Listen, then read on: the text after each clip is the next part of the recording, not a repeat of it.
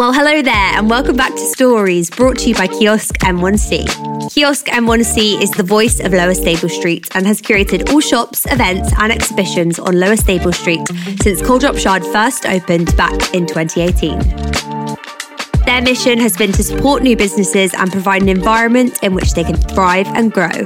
I'm Maria Hanlon, and in each episode of the podcast, I'll be finding out the real stories of how these businesses have developed and how the community has helped shape their journey. In episode 5, I chat to Matthew from ALM Busy Circuits. ALM Busy Circuits is an electronics company that produces innovative, useful devices for working with sound, and it's been running for about 10 years now. I had lots of questions for Matthew, including his best-selling product, his process for creating new devices, and exciting events he's got coming up at Kiosk N1C and Lower Stable Street. Let's get stuck in. This is episode 5 with Matthew from ALM Busy Circuits.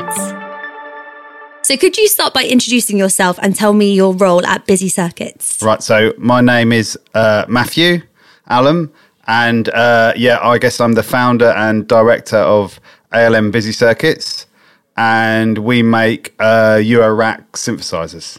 Could you describe a little bit in more detail what ALM and Busy Circuits is for people that don't know?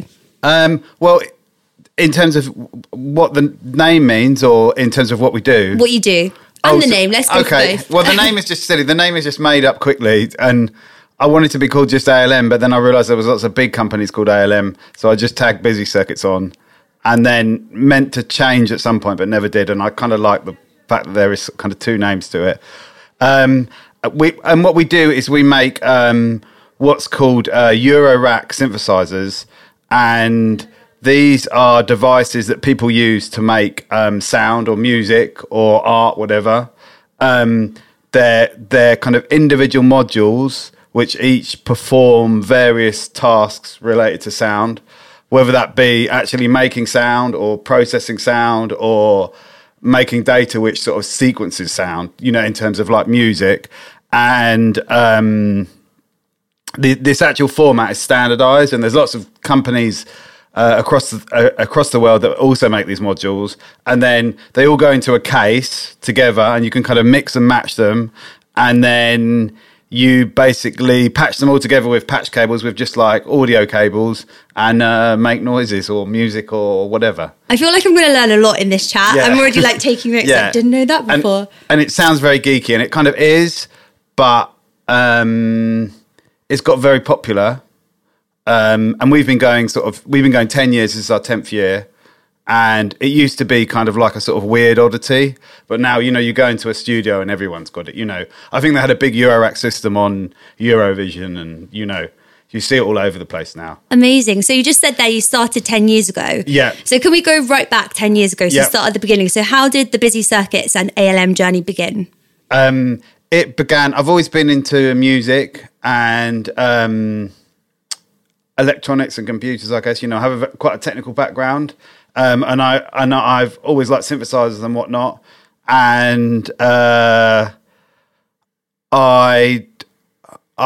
what happened was I purchased a Eurorack system when there wasn't that many manufacturers, and it was quite difficult to actually get one. And I got one, and I was very excited to play with it and whatnot.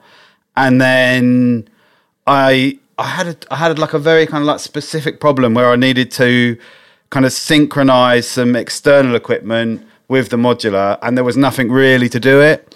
And I was looking at how the modules were put together and how they were made, and I thought, oh, this isn't too hard. So I started making my own module, which was quite a kind of like, which was very kind of ambitious at the time and quite exciting. And I made like a rough prototype. I showed it to some friends, and they were excited about it. And I thought, oh, maybe I'll make this for real. You know, I'll make like 50 of them. And then I've only got to sell like 25 to break even.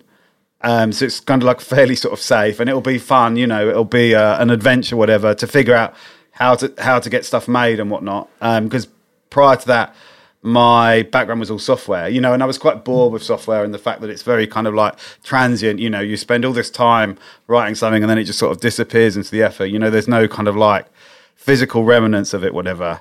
So I did that, I got 50 made. I found like a factory locally that would do it, and I figured it all out.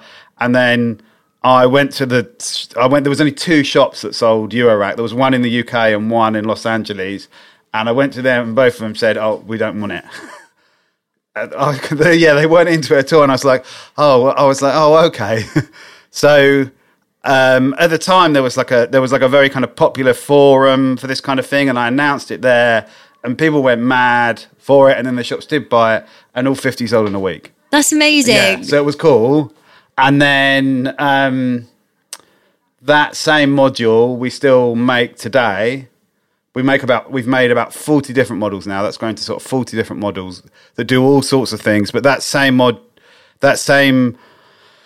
that we did, although it's gone through a couple of iterations, is still like our bestseller by far, and it's kind of like a kind of ubiquitous module. Like everyone kind of has it, you know, so that's pretty cool. That's an incredible story. I love the fact that like you couldn't find what you were looking for, so you just kind of made it yourself and successfully, clearly. Yeah, yeah. That's amazing. So fast forward to now, that's obviously kind of your journey to where you are today. What does a typical day look like behind the scenes? So a typical day normally starts with me checking emails. I have to check like the help support emails. We have like a help support system, so I normally check that and help out with that. And then the mornings are normally like full of admin-y stuff, like might be stuff that I have to sort out with the factory. They might need parts or something, or I might need to order parts, or you know, we just more kind of like logistical things, that kind of stuff. There could be some orders from stores that I need to sort, that kind of stuff. Like we're only a small team. How many people are there? So there are four of us every day in the office, and then there are about two or three people that work part-time on top of that. And then randomly we also have a small office in Chicago where they have like 1.5 people, which is pretty cool. But they just do like content. Well, I'd say they do content for our social media, all our Instagram, which does pretty good, and also help with like documentation, marketing, that kind of stuff, you know.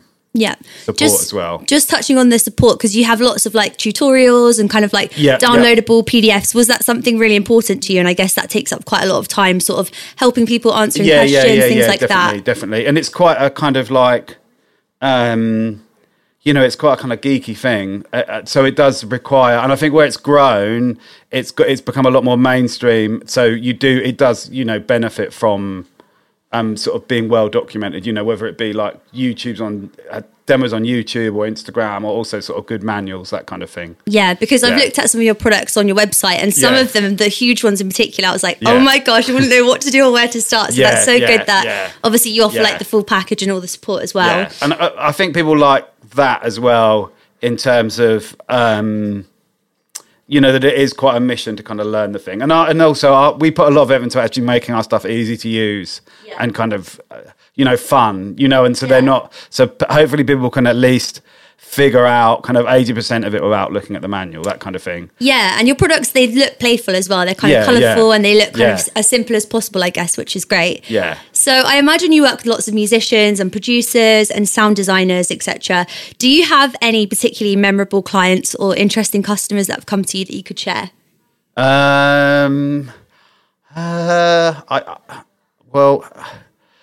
We've had some like amazing ones, but I like it when they're sort of really random and like unexpected. Like when we get I don't really like to.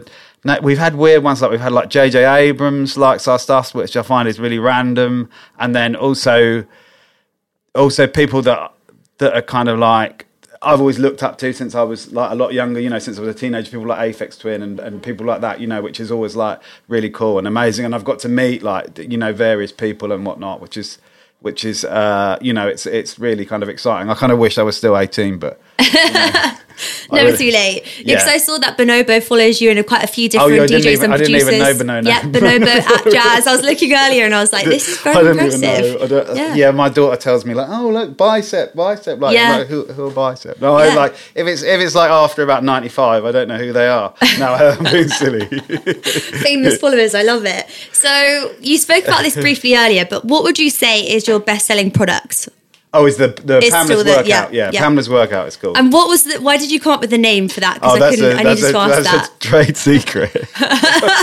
You can't reveal. I was scrolling through. No, so all Pamela's the names have like all the names are a little bit silly, and they're kind of like in jokes or they reference kind of. Just friends, family, that kind of thing. Because there's Pamela's Pro Workout and then there's Pamela's New Workout. Yeah. So originally there was Pamela's Workout, then that became Pamela's New Workout. And then for the third one, we had to come up with another name, but there's only so much space on the panel, you see. Right. So Pamela's Pro Workout fitted quite well on Pro sounded and the alliteration good. As well. Yeah, with the P's, it was going to be called Pamela's Shootout, but then we thought it might be like, just have like bad connotations. So what would you say is one of the most rewarding parts of your job? Well, I guess the most rewarding part is, it sounds a little bit cheesy, I guess, but when we have an idea and you go through like 6 months, a year, 18 months of kind of getting it to fruition and it becoming onto the market and then people really liking it, and then seeing people do things with it that you never kind of like expected, and people really enjoying them and having fun and making cool stuff with it. Yeah, that must be so great to see it all happening before you. Yeah. How long does it take? I guess it varies each time, but how long does it take till when you have the idea for a new product until it actually comes onto your shop and is available for people to purchase? Yeah, from the sort of actual idea, like I've still got projects that I started 10 years ago that's still unfinished. But generally, I would say average it can take sort of between sort of 6 and 18 months. It always takes longer than you expect, and it can be easy to get to something that's kind of like mostly there, but then the hard bit is kind of getting it so the whole thing works and, there's no kind of like little kind of issues, niggles, that kind of thing. I guess a bit of trial and error. You've got to test it a lot and lots and lots of testing, that kind of stuff. Yeah. So what is one of the most challenging parts of your job, would you say? The most challenging part of my job, I guess, is just kind of keeping it kind of balanced so it doesn't become too overwhelming. I think when you run a company, you can get very busy and it can be difficult to kind of stop. And especially when you do something that you love, But, so the most difficult thing for me is, trying to sort of take a break and... relax from it, that kind of thing. Yeah. Have you got a lot better at taking a break and time off? Oh, yeah. I'm a lot better than I used to be. Yeah, especially when it's your own business. I think it's hard. There's the kind of boundaries are a bit blurred. Yeah, definitely. So that's good to hear. So what would you say are your future plans for Busy Circuits? I guess the company's never sort of had any sort of firm plans. It has sort of grown organically and, I guess the nice next steps for us would be to go beyond kind of Eurorack and produce more kind of like standalone devices. And also we've kind of dipped our toe in software instruments, that kind of thing. I would say that's probably where the direction sort of lies. Also we made, you saw on the website, the coupe, the complete system. And it'll be nice to do a new system soon, That would be cool. Yeah, for sure. And also, what was the thing that looks like the USB? Because that caught my eye. It's the sampling thing. Oh, yeah. So it's a sampling module. It's a module which is a sampler, like an old rack mount sampler, like from the 90s. But then the sounds are stored on USB stick. That's so clever. Yeah. And then we've been making sample banks on custom USB sticks. Wow. Yeah, and we put a lot of effort into finding nice USB sticks. Yeah, because that's one of the things that caught my eye, because I was like, something I know what it is, USB, then I was no, it's not. Yeah. I love that. That's so cool. Okay, so a question that we're asking all of our guests on the podcast is, what is the one sort of creative format? So it could be a book, a film, an exhibition, a website that someone wanting to get into audio electronics should consume? It's a big question, isn't it? Yeah. What maybe inspired you when you were starting out? I guess the thing to do is to find an itch you want to scratch. With me, it was syncing these two things up. Yeah. And then kind of taking it from there. And I guess there was no one thing that inspired me. I guess it was just wanting to make something physical. And then also... yeah, in terms of like books and that kind of thing, like I think, you know, YouTube now is such a sort of resource for learning that kind of stuff.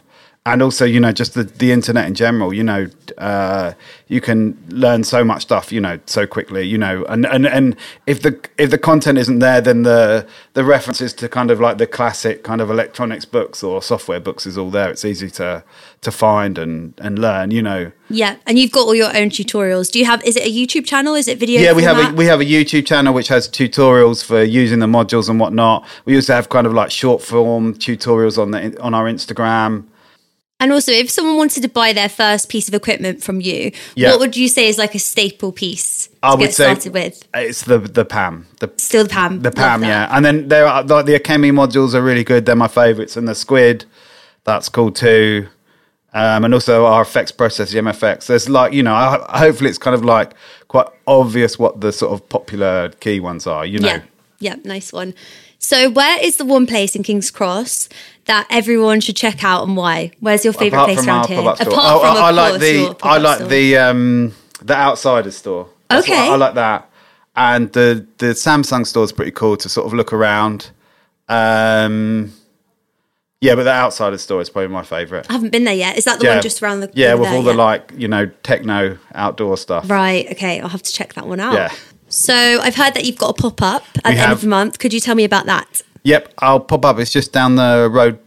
Well, it's not a road, is it? A street, Lower Stable Street, yeah. Down the street, Unit 108. So, yeah, we've got a pop-up for the last week of April, which I'm quite excited about. And we're going to showcase all our simps. We're going to have lots of demo systems and... We've got like small like in-store performances every night. We've got a takeover of Spiritland on the Wednesday with friends and whatnot playing. And there's going to be people in store to answer questions and that kind of thing. And you're going to be able to play with everything. And we've also got new module releases happening. We've got like limited merchandise, you know, lots of cool stuff. And we're doing a takeover of the radio station on the Saturday. Yeah, lots and lots of stuff happening. I'm very excited and quite stressed about it at the same time. That's going to be amazing. What dates are those again? That's the 24th to the 30th of April, Monday to the Sunday. Amazing. Thank you so much, Matthew, for coming on the podcast. Thank you. Thanks for having me.